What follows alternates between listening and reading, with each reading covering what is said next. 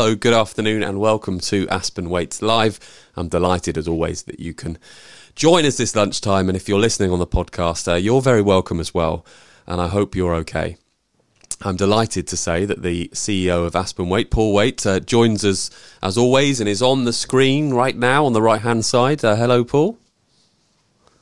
My real name is Dan Dare, and I'm pursued by my arch enemy, the Emperor Ming, who is about to appear himself. I think you're probably referring to referring to, to Johnno's in, in the middle there. I am right here. I'm tracking your every movement. Yes, I know. It's very painful. I've had this for the I've had this for the last five minutes. This has gone on for the last five minutes. Um, but Johnno, a, a, very warm welcome to you to the show again. Lovely to uh, have you with us. And as we've just been discussing off air, you have a busy working office in your background, and I, I do love the wall as well. I just think it's uh, it's fantastic. It's very peaceful. Yeah, it's very productive actually. Um, so we have uh, because my um, daughters are not allowed into their offices. They're also uh, working from home, and we've got a full on. We've converted this downstairs lounge into full full office facilities, really. Charge them a rent. Yeah, I should charge their company some rent. Yeah, exactly. Yeah, bugger off. And um... bugger off, I should say. Bugger off. So, so today uh, I've got my I've got my glasses on. I'm on a very I've got a very serious working look with my glasses on because yeah. today is the day that Mr. Boris Johnson returns to give the uh, the evening briefing, which I know we've just discussed, Paul. And you said you, you don't watch it because it, it, makes you mad. Um, but I, I, just wonder whether no, I did. That's not what that. That is not what I said. It said it makes me angry. I said. Yeah. Big difference. I am. I may be mad, but I, in this occasion, I will be angry just um, I wanted to start with this. I think it's uh, it's been a while. Um, he's obviously the, the, the leader of the government and uh, and holds a, a lot of sway. And um, he, he he's back today. I, I, wonder what difference that will make to people's morale. I wonder what if we'll get any different message at all uh, across um, today. Well, I'm not overly hopeful personally. Yeah. I don't think we will. I think it will be much of the same. Um, you know, uh, the latest news that we've been receiving is is now that the impacts are starting to to come home of what's going on. We've got these big companies, John Lewis, British Airways, Virgin, all of these the larger companies are starting to make people redundant, starting to lay people off. You know, beyond the furloughing, they're saying don't don't bother coming back. Not. There's going to be no job.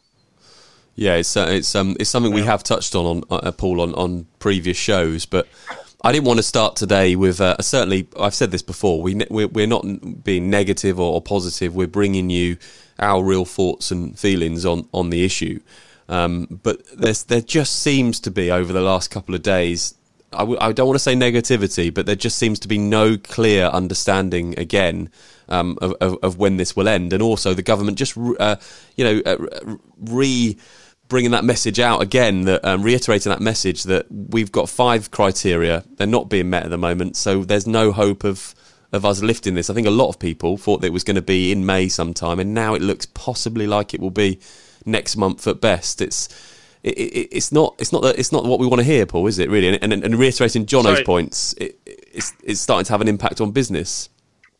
When you say next month at best, did you mean May or June? Sorry, I, I will clear that up. I'm a day ahead of myself. I'm thinking about our radio launch tomorrow on the 1st of May, but I, I, yeah, I mean June. So uh, speaking as if we're just going into May now. Well, I'd, I'd have to say if um, if you, if what you say is true and we have no uh, change in our current position until the 1st of June, I will consider jumping over a cliff with as many other lemmings as I can find. I well, I hope you don't. I, I, yeah. I don't think you should be doing that. Um, I, I, think whatever the situation is, um, there's nothing we can do about it. It's it's what the government decides on our behalf, and we have to follow what they say. But having said that, um, I, I, noticed um, we have our Wantage office update uh, every uh, every Tuesday. We do a work in progress meeting, and this Tuesday, four of our staff were working from the office.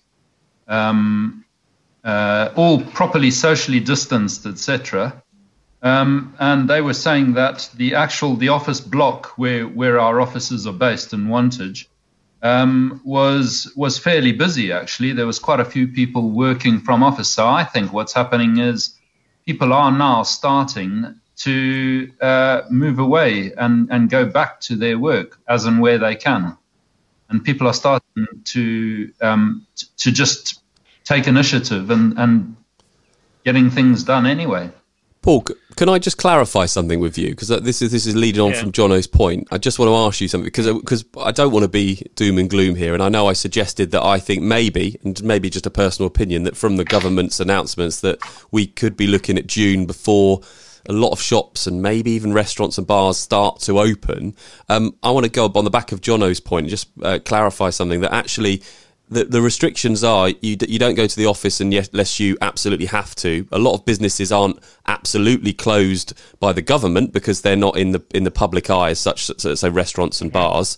So I, I, agree with John. I think a lot of businesses are looking at measures where people can go back into work, which is really positive uh, on a positive note. But what I meant by my remark is there is a difference between getting back to normal as far as businesses and, and how we go about our lives and seeing people, and restaurants, bars, sporting events, and those things opening. I think I need to make that distinction between the two of them because they're very different.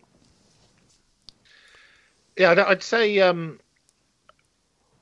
probably um, apart from the last couple of days, I, I, I, would have, if you'd asked me on um, Tuesday, I would have said beyond all doubt that it was almost like the, the nation had decided that it was all over uh, and you could feel this groundswell of opinion and as we were talking you know uh, behavioral patterns um, you know uh, vastly more people out on on on, on the road uh, hugely more people going to the beach etc etc i also have to say I was one of the things i do i've now i've now gone cycling 33 days in a row which i think might be my all-time life uh, uh, high. So I've, done, I've done thirty, and, and, and probably because of um, pr- pretty much.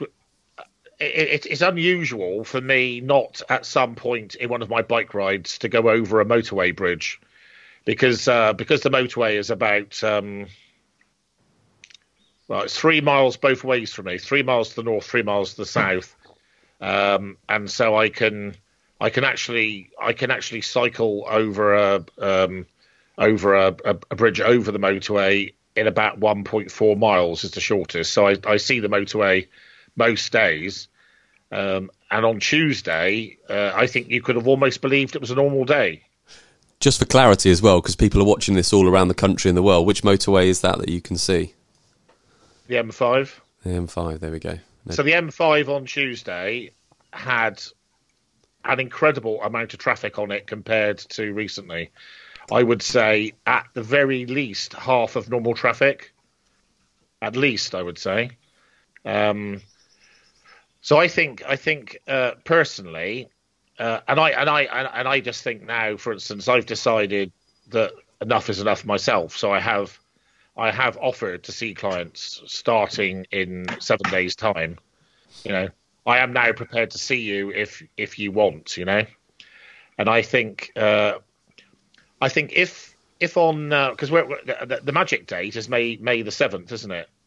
Uh, so May the seventh is when the next three weeks comes up. I think that there's probably a one third chance that they will uh, extend for another three weeks.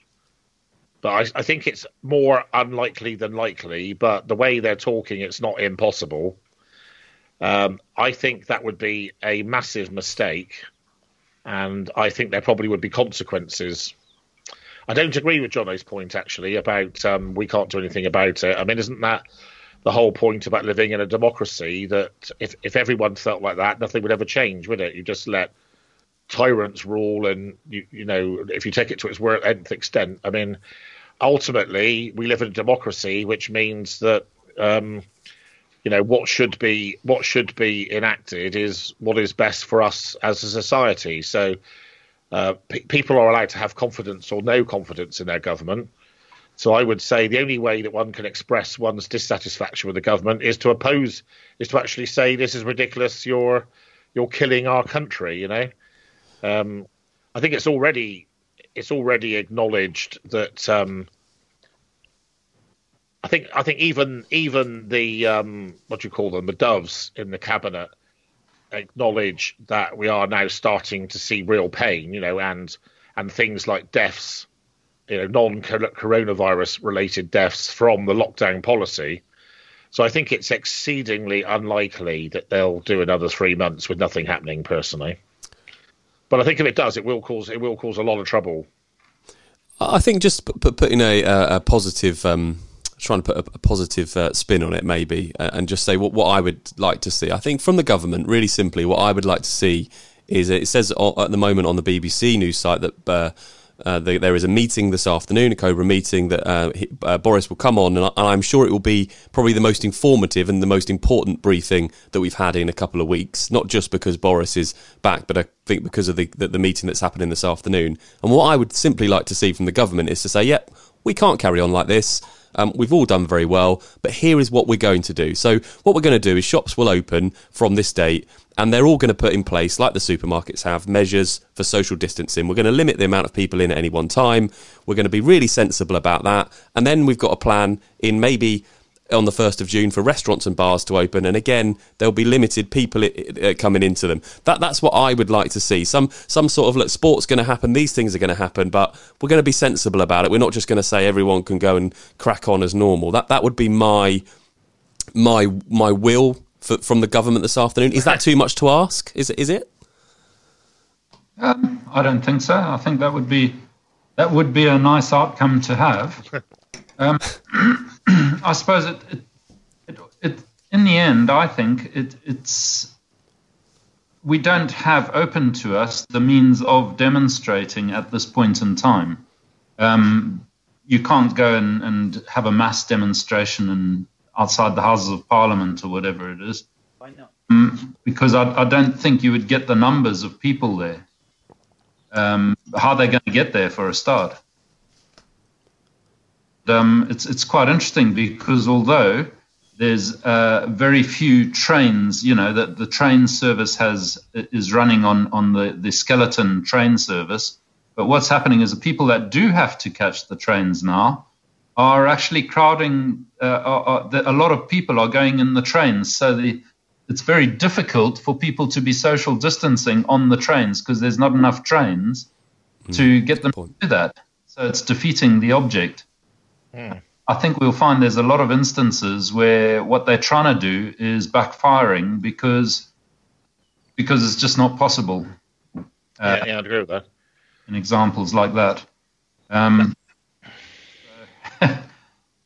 so, so it's up to each individual, really. The bottom line is it's up what you want to do. Um, uh, in my situation, I uh, had a, a kidney transplant 15 years ago. And um, on the government's list of uh, what makes you a vulnerable person, I fulfill three of the four criteria uh, that they've got. So I am going to continue personally working working from home and doing my stuff from home.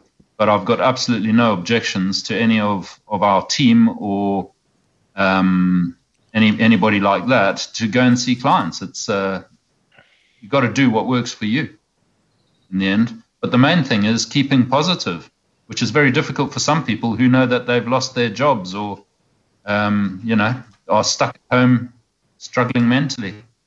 I, th- I, think I think that's that's probably the, the, the most relevant thing you've said today. Actually, I don't mean that in a rude way. Um, you know, there's, there's, several things you said which um, one could spend days talking about because they're so fascinating. You know, that, what you said about uh, you can't demonstrate, for instance. You know, um, that's quite a, so that rather begs the question of um, you know how how uh, a nation of people could in fact uh, register their disapproval with um, you know a government's actions in that scenario. Obviously, in America, for instance, they're they're they're contradicting what you said. In America, there have been open, massive demonstrations against the government, And one of the things we talked about in one of the shows earlier this week was there was a demonstration in Glastonbury last Saturday, led by Jeremy Corbyn's brother, um, where uh, a, a, gathering uh, took place at the uh, Glastonbury town centre of people protesting against the lockdown. So, what's what is what's that horrible noise? Oh, that's a helicopter flying over. It's always it's always you, isn't it? Honestly, they're coming. They're coming for him. I'll mute my microphone. That's what comes. That's what comes with being the Emperor Ming. You see. Um, and then the, the, the, next thing, which is very, very interesting, what you said, uh, and we're, we're going to be talking about uh, things like mental well-being and, and, and, nutrition and wellness tomorrow in our special feature with Callum the Viking as our number one guest. Um, is how do you how do you stay positive in a bleak environment? I mean, I think one of the things that um, uh, Ben and I have been discussing on the live streams for some time now is I think there's one thing between, let's say, caution, or you know, even over caution or unnecessary caution, whatever you want to call it, and extinguishing hope. So I think there's a big difference, for instance, to saying to saying to somebody, um, "I'm telling you that you need to drink less alcohol, right? But in four weeks' time, uh, you probably could have a couple of big whiskies if you wanted to. Do you see what I mean? then in that scenario, so I, I, I, I, as a sort of the way I tend to think, I would, I would sit there and I would, you know, when I was out on my bike ride, I would picture uh, these two whiskies and I'd tell myself that I had to be a good boy and, you know, if I lasted that another four weeks, I'd get to have my whiskey or whatever, you know. I think the problem with the government at the moment is all they keep saying is protect lives, protect the NHS, stay at home. Uh, hug your grandparents. Don't even think about uh, talking to your friends. You know, and and that's and that is not sustainable. I think there's already clear evidence that people have had enough. And I, I, I, I actually, if I had to have a bet on it, uh, I would say that Boris won't say anything today which makes makes me feel anything like hopeful. So I'm sorry to be negative about that. That's what that's what that's where my my money would be. It's interesting. Yeah, it's very interesting um, uh, points that you make, Paul, and, and, and on the back of uh, Johnno's uh, comment as well about him actually saying, "Look, my situation is slightly different." So everybody's situation will be slightly different, and we expect some movement. What that movement will be, we don't know, and we're, and we're just talking about that now, uh, blind almost. But it is an interesting uh, point that Jono made. You know, you can decide that actually, I mean, I'll take take myself for example at the moment. Although I would like to go out and do things, I can do my job very well from where I am. So I'm not uh, in the category of I need to get out because I need to do my job or I need to do these other things. So there are going to be people that it won't change too much if if restrictions are lifted. Um, we're not all going to start going out partying at the weekends. But I'm, I'm, I'm with you, Paul, on this. I think that the government needs to make decisive decisions now for the good of everyone, not just trying to uh, do do what they're doing. They need to think about the other consequences, and I think we need to see some movement in these restrictions. And just going back to one of the points that Johnno made, and I wanted to move this conversation on because you made an excellent point at the very beginning, Johnno, which was we are starting to see big businesses now um, make staff redundant. And I know that that shouldn't be um, the the thing that gets us talking about it because every business matters, and that certainly is our mantra here at Aspen Waite. But when you do st- start to see the likes of John Lewis and, and British Airways and big companies making thousands of staff redundant, th- if there was never never more a t- more so a time that the government needs to to take stock of that because that, that is big news. Yeah, I mean, if you turn it around a bit and you think, um, and obviously, you know, I, I, have, I have, I don't know, ten conversations every day with with people, um, you know, in, in companies like, uh, ho- you know, big hotels, to coach companies, to uh, transport companies, to waste and recycling companies, to shops, uh, to pubs. If you were if you were the owner of an airline at the moment you tell me when you would. So I would say, uh, pretty much guaranteed no traffic in May. Uh, unlikely to see much in June, uh, and then probably, if you believe the government, and this this comes back to the, the foolishness of not giving people hope. If you believe the government, it would basically say this is going to carry on for some time and get ready for the, you know, prepare for the new. What was it? The new. What's the word they say? The new normal. Is that is that yeah, what I'm saying? I think so. The new the, the new normal. So you know, if you're if you're the owner of a, a, an airline or a restaurant, then the implication of that is either vastly reduced traffic, or, for instance, you know, you've got 100 covers now, you've got 50 covers because you're not allowed to have 100 people in your restaurant because of social distancing. If you were then, uh, if you were then, you know, leaving aside emotion, if you were then doing a cash flow forecast for your business and looking at your workforce, I don't see how you could conclude anything other than up to half of your employees would have to go. I, I, fail to see how you could arrive at any other conclusion.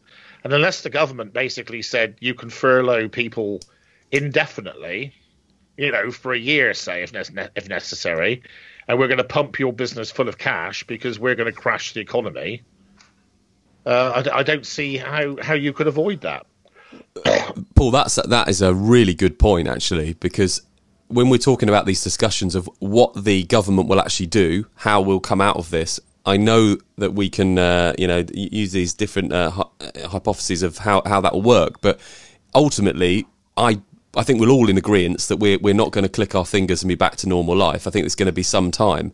So what what what the point that you just made there is is absolutely key to this, and I hope that somebody may ask that question later if if if they're intelligent enough to pick it up, which is, will you be extending the furlough scheme?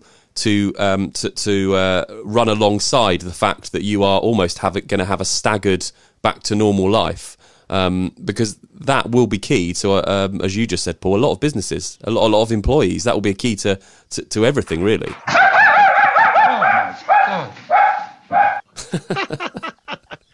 this is live, by the way. This is uh, Sorry, live. the postman just arrived. Yeah, if you're listening on the podcast, Johnno's postman just arrived. That's what happened. Um, but but yeah, just going back to that point you made, Paul really key there. Will we see the government do that? Because if they were to extend the furlough scheme until September, you're you're giving businesses more of a lifeline. But ultimately, what we haven't discussed yet is how that will be paid back, and it's it's not that's not a good subject. Sorry, sorry to cut across Johnno because he hasn't spoken yet, but I just I think I need to reply to that. Um, I, I, think the point is is is is that even I don't think that extending the furlough scheme is the answer. That's that's that's the point. If if the if the furlough scheme was uh, was extended, uh, it still means that the economy is tanking. All it means is is that the, that the owner of that business is getting some uh, some relief against the costs he's having to make. It doesn't stop his business tanking.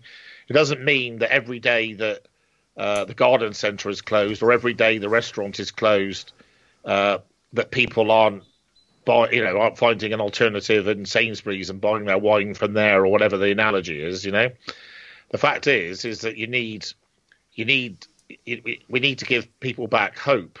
And we need you know there needs to be a properly thought out plan which basically says you know which which which which is sustainable i think you know. Because no no democracy um, can can allow can allow their economy to crash in, in a way. And i I, th- I think even even um, you know even though i now have a very negative opinion of this government to be honest with you um, I do I do feel that when you know when the individuals are are actually uh, so people like, I've listened to debates with people like Andrea Leadsom, uh, Iain Duncan Smith this week, and they they all talk. You know, and I'm not saying I totally agree with them, but they they seem to understand the basic principles. You know that that I feel strongly about. So you know, I, I, just think I think the, the thing that the as, as one of the biggest problems we've got here, as we keep talking about over the last few years in Aspen Waite, is that governments on the whole don't understand business. You know that that's the biggest problem. They don't understand business. They and and let's be honest, you know, the, times like this require strength. You know, we we talk a lot in Aspen Waite about courage. You know, about how important courage is. You need as a leader to say, do you know what? I don't care if 20 million people in UK don't agree with me. I don't care if Sky News runs a load of programs saying that I'm a killer. You know, I, have got to be prepared to make a decision in the best interest of the UK people. And you know, and as as as, as people rightly say, if if the if the economy tanks for too long, then who who funds the NHS anyway? Well, I, I, just want to, on one of the points that you made there, Paul, Darren's uh, put a comment in um, which says, surely there has to be a sector by sector phased return using the furlough scheme, which I think was um, more uh, what I was thinking along the lines of um, certain businesses. So, for example, if you're a restaurant, and I'll put this one to, to, to you, Johnno, first. If you're a restaurant and you are being told by the government, look, okay, we need to get you back up and running. You can open from the 1st of June, but you can only have 20 people eating there at any one time, and you've got to take a load of tables out, and we, are going to be set, try and be sensible about this. You're not going to need all your staff. Maybe you will. I'm not. I'm not a, a. I'm not. I'm not. I'm not in the restaurant game. But you, you might not need all your staff. You can see where I'm going with this example. So surely the furlough scheme might have a, an advantage, as Darren said, to actually uh, sector by sector um, I know uh, I'll give, give John a chance to, to, to, come in on that, and I know Paul, you might not agree with that, so it'd be interesting to see your thoughts as well. well, uh, let's let's take the example of a restaurant. If you're a restaurant and you're allowed to say open 50% or 30% of what you previously uh, used to do, my my thinking is apart from the first week that you open up again, or maybe the first two weeks, where are your customers going to come from? Because um, the longer this carries on, people's disposable income, what what what few savings ma- the majority of the people in the UK have, uh, they're not going to be spending it on going out to a restaurant. They're going to be saving it up because they know that cash is going to be king as long as this carries on. More and more people losing their jobs, losing their income, is going to mean um, they're going to have to start selling things off. They're going to have to. It's going the the longer term impact of this carrying on the way it is is going to be, in my opinion, it's going to cause absolute chaos and devastation. And I, I, just don't think people are going to be going out to restaurants to order their food. They're going to be um, they're going to be carrying on doing their shopping at, at the supermarkets and cooking at home um, for numerous reasons. One of which is lack of disposable income. So even if you start opening it up sector by sector, some sectors are still going to struggle, and they're not going to. I don't know how they're going to recover. Paul, before, before sorry, but I was going to say, Johnny, before I get Paul to comment on that uh, interesting point that you you made, uh, Darren's uh, question probably to you, Paul, on, on the phasing of furlough. He says, or, or maybe a phased furlough, eighty percent, then sixty percent, then forty percent. Um, he's actually put it's like a drug in, now in business, so it needs to be we, we need to be weaned off of it. Is that a good point, or what's your thoughts on that? Um, well, I think yeah, something I need to say. It's a bit. I, I don't know. I can't think. I, will think. I think of something clever to say for tomorrow, but so I'll just cut to the to the quick on this. So the fact is, uh, and, and these are real conversations I'm now having with people. Okay, so the, the problem is is that it's not just it's not simply a case of I've got 100 units of expenditure in wages. The government's going to give me back enough of that 100 units for me uh, to be able to keep my workforce together, right? You've got you've got other other implica- other things. And that's why, for instance, it's so difficult asking someone to do a cash flow forecast for a business interruption loan you know, I spoke to um, a client that Johnno knows yesterday, Claire Kiddle, for instance, you know, who does the open water swimming, you know. Um, now, how, how does she know how many months her lake's going to be closed for? You know, um, so you're, you're, you're asking people to make decisions on the basis of insufficient knowledge.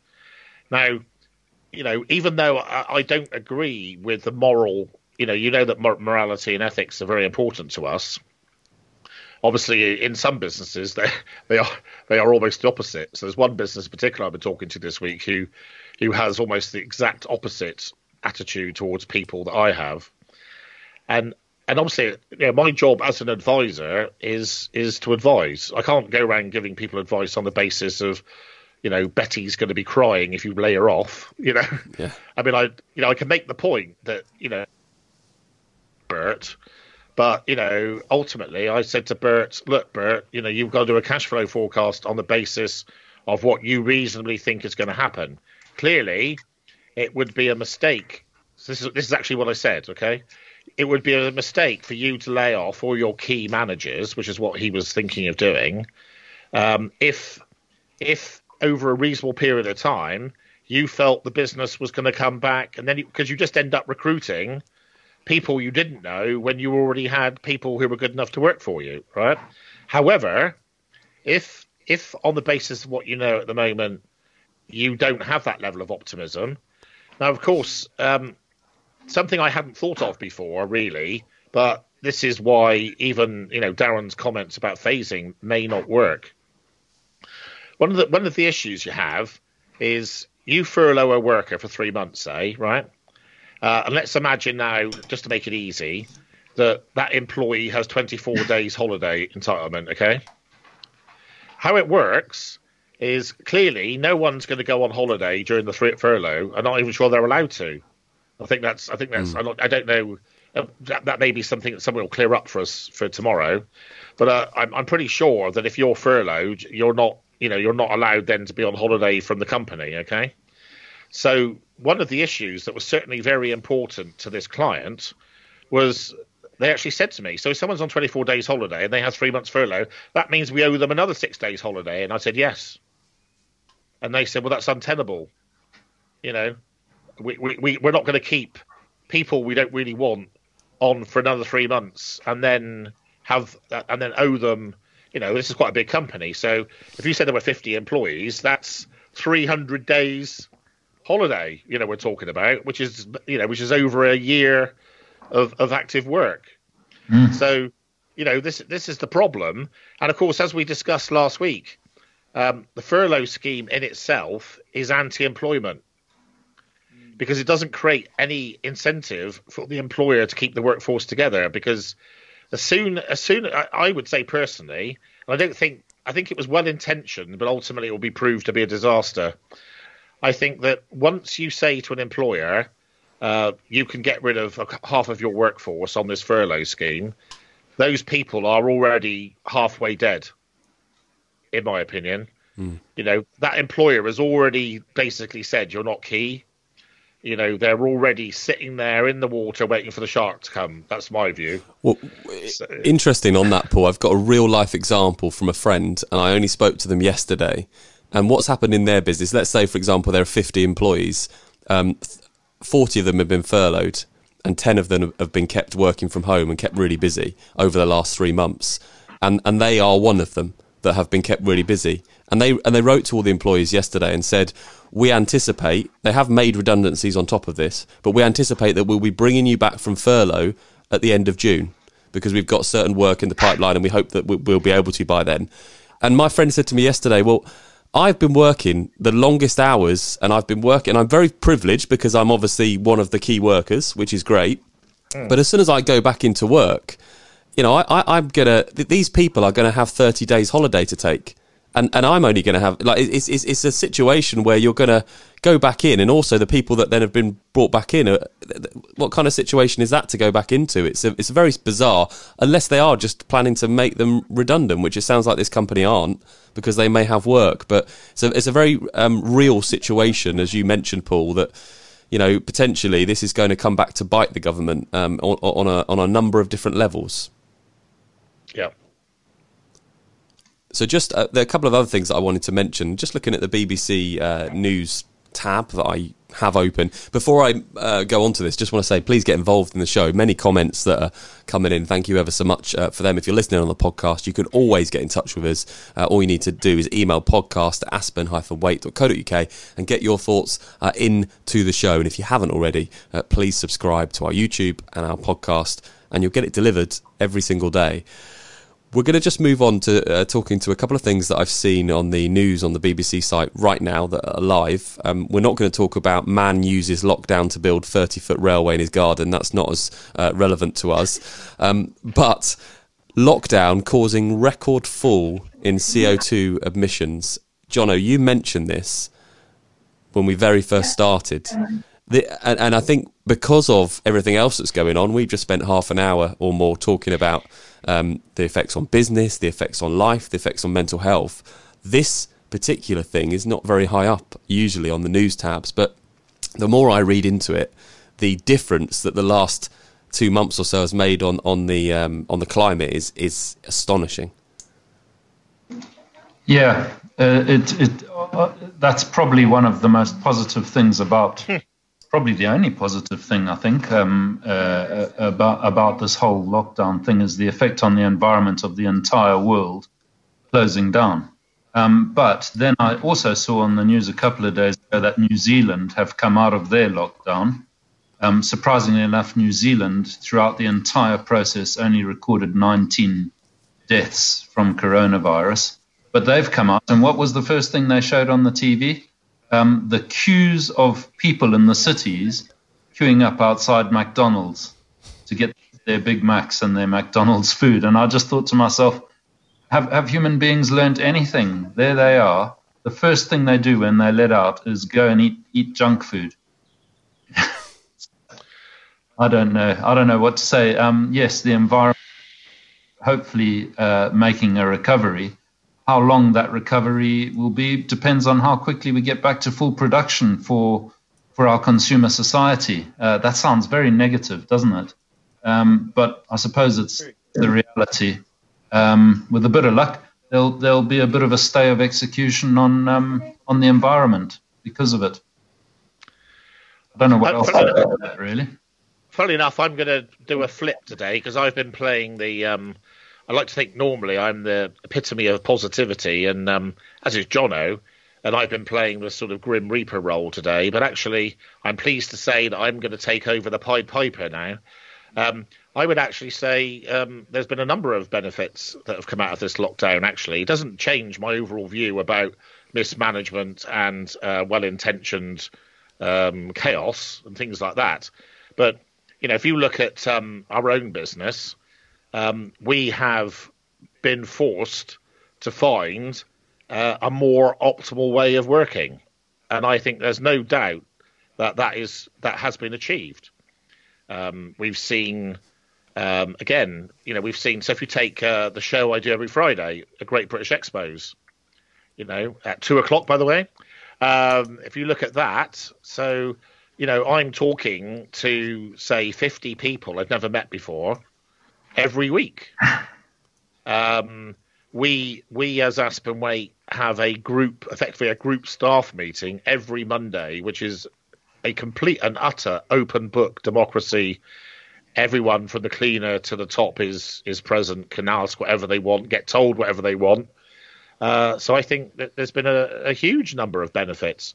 I think on an environmental level, I actually think I would I actually would be prepared. I would actually feel so confident of this. I would be prepared to put on Aspen Waite paper. Okay, I I think enough people have seen the the light or the benefits of improved attitudes to environmental matters. Uh, and then and also, uh, uh, so one you know one of the things, as you know, um, you know my my uh, my strategy in Aspen Waite has broadened from uh, looking after all business solutions to to also looking after the well-being of the people that are in business, and um, you know I think I think that uh, generally I, am quite confident or optimistic that again there will be a noticeable shift in in the way that a lot of people behave in the future when it comes to things like eating, exercise.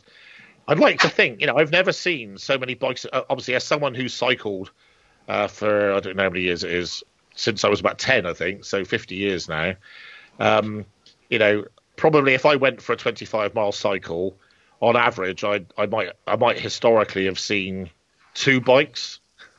Mm. You know, now um, if I go and if I cycle to Bridgwater on a on a Sunday like I do, which is which is about nine miles there and back, you know, depending on which way I go, I will probably, I'd say on average, I probably overtake about six people and get overtaken by three, you know, something like that. So you know, and then you, you visibly are seeing uh, massively more people running uh, walking, this sort of thing. So I think I think that there will be um, real, you know, really permanent changes, and and I think that um, it sort of brings it home to you in a way, doesn't it? And I think you know, so I think if you just if you just look at it, you know, we as a firm, for instance, will. I reckon if I was doing a budget today, I hadn't really thought of it like this before, but if I was doing a budget today, I would say I reckon that business mileage in Aspen Waite might be as low as half of what it was last year next year. Mm. That makes sense. So that has to be good for the environment, doesn't it? Yeah. If, if Aspen Waite's cars are only driving, I don't know, let's say that all of Aspen Waite people drive 50,000 business miles in a year. Uh, it's probably more than that. Say it's 100,000, and next year I'm saying it won't be 100,000, it'll be 50,000. Well, you know, if every single business in the UK did that, then that's quite a massive difference in terms of um, emissions, isn't it? Well, I think you're right, and I think that a lot, a lot of the articles at the moment are about whether people will be more environmentally conscious after this. Um, global carbon emissions uh, dropped eight percent um, this year because of obviously the the, the lockdown, and, and, this is not the way to do it. But they're actually saying the problem is now that scientists need it to drop this much, and this is this is incredible, but they don't need it to drop this much whilst the economy is in such a a, a bad state. But to to Paul's point, we had a couple of comments in uh, today as well. Thank you, by the way, for all your comments. Um, that actually the staff structure and how you're having meetings on Zoom. Zoom are doing very well out of this. Um, it, it, it's a lot. Uh, it's a lot better for travel costs and um, not just travel costs. I'll add in people's people's time as well. You know, that's a.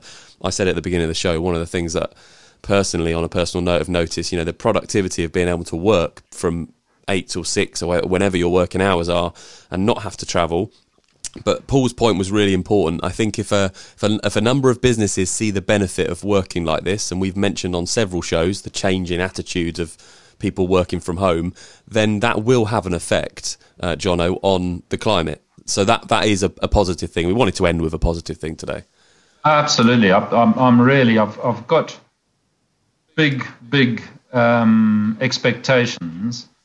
Um, it's I, I just get disappointed when I see people queuing up to eat McDonald's. you know, I, I would I would rather seeing them queuing up to go and eat some some good quality home cooked, uh, not home cooked, but locally sourced uh, produce from their local restaurant rather than the McDonald's. But such is life. It's it is good news. There's with all of these things, it's what Paul's always said. There's always going to be winners and there's going to be losers and one of the um, big winners is the environment, and that's that's really good news because that is overall uh, beyond anything else, the environment is is what's going to um, affect future generations. You know, We've we, have we have come to yeah. I, I echo those uh, those thoughts, Johnno. I think it's really important to uh, certainly today. What I wanted to do was end uh, with a few positives. We're going to end with a song in a moment, but I wanted to uh, turn it round and end with a few positives, and we have done. And there are positives. And and Paul, uh, I think one of the things he said, which was absolutely right, was it doesn't stop my frustration at the situation and the government but I will, you know, say there there have been positives, and certainly um, the way people work is one of them. That will have an effect on the environment. Speaking of positive things, tomorrow you can join us from twelve thirty, and we will be talking all about uh, well-being, and we'll also be talking about mental health and, and fitness. And we we can't wait for that, Paul. That's going to be a really good show tomorrow. What's what's the best way to tune into that live uh, launch, Ben? of the radio station. Yeah. Yeah, I was just about to mention. See, John, he teased me up on these things. It's as if we've put a little script out earlier to do it. Tomorrow is a very, very exciting day for us. We're, we're, we're absolutely proud as punch, and we are um, extremely happy to be bringing you the launch of Aspen Waite Radio. Uh, it launches at four o'clock tomorrow afternoon, just in time for your weekend, and um, it's it's fantastic. We will tell you more about how you can uh, log on tomorrow. All I can say, all I want to say for now is keep watching our social media channels as you're doing Facebook, Twitter, and YouTube. We will give you all the information you need on there. There will be a direct link on aspenwaite.co.uk website that you could, that will take you to the radio player, uh, so you won't miss a thing. We've got so many more exciting announcements uh, on our radio station to come, and we will talk about it a little bit tomorrow. Uh, as well. So do watch out for that. And thank you, Johnno, for reminding me to tell people uh, about that. And speaking of radio and songs, it's that time again, Paul. It's that time again, yes. So um, we've we've reached um, O, O for orange in our A to Z. Um, actually, there isn't a, a, huge amount of choice in in O's, um, but I'm pleased to say that uh, it was very. It would have been a very easy selection anyway because this is uh, a song that um, actually not across my whole lifetime. I've always liked orchestral manoeuvres in the dark, or OMD as they are more commonly known. Um, and, and this particular song, in I don't know, particularly in the last year, has become one of my go-to songs. So probably a song of, of if I listened to ten songs, this would be right up there in, as one of the ten. You know, I, I, revisit it over and over again. I just think, um, again, it's it's got a lot of things, you know, a lot of qualities I like in a song. It's almost sort of hypnotic. Again, the video is quite interesting. You've got all the guys in a big warehouse, you know, in a, an unusual setting, and um, and of course, it's quite a catchy song and again, as you know, I, I tend to I don't know why what it is. And, and there's there tend to be certain lyrics that people have, and they just resonate with me for some reason. You know, uh, in this particular case, the lyric is "Memories are uncertain friends," which I just think is a brilliant line. Memories are uncertain friends. Mm. I mean, I just think that's such a yeah. brilliant lyric. You know, mm. uh, the song itself, actually, if you read the lyrics, which I did again this morning, is actually quite quite considering it. I think it's quite a an uplifting song. It's all it's actually about despair. It's about a guy talking to his missus about a failed relationship and how she's dealing with that. You know, and um, you know, and he's sort of commenting on the letters she's writing him, and that's what that's what the whole song's about, actually, despite what you might think. So I, I just think this is um, a really probably one of the best electronically based songs of all time. A little bit of guitar in there um, and it's messages by Orchestral Manoeuvres in the Dark. Uh, a band that had an enormous number of hits, I'm pleased to say, and I think are touring again at the moment. Uh, a whole catalogue of, of fantastic songs. Um, so uh, yeah, one of my favourite bands, and uh, a worthy choice for today, I think. Yeah, we... one of my favourite bands as well. Um, many, many, many years ago, when I was a student, I, I got a gig uh, driving um, Africa, and they were one of the groups that I ended up um, being a driver for. Along with Alpha Blondy. Not with. Alpha. so that'd be a concert, wouldn't it? Well, we've got we, we, as you as you all know, we have a, a, a real passion for music um, here amongst us, and that is definitely something that we will be able to find out more about, and you'll be able to listen to more of um, our passion for music and all things uh, musical uh, in our radio station that launches tomorrow at four o'clock. But for now, um, the song is on the way. If you're listening on the podcast, thank you ever so much. Don't forget, if you haven't already, uh, then please subscribe to the podcast, subscribe to our YouTube channel, and you can hit the bell on the YouTube channel, which notifies you whenever we go live. And we'll be doing that again uh, tomorrow. Before we go, just a big thank you uh, to uh, Johnno uh, for joining us. Um, thanks, Johnno. Always a pleasure to have you on. Always a pleasure to be on. It's just going to fix his death ray. It's pointing at Earth. That's it. I've got it over there by the dartboard. Yeah. and as always, a big thank you to uh, Paul uh, for joining us. And Paul, you'll be back uh, tomorrow uh, with us for our show, um, which I'm really looking forward to. Uh, thank you for joining us, and thank you for all of your comments and for listening on the podcast uh, as well. Have a great rest of the day, and we can't wait to see you tomorrow at half past twelve.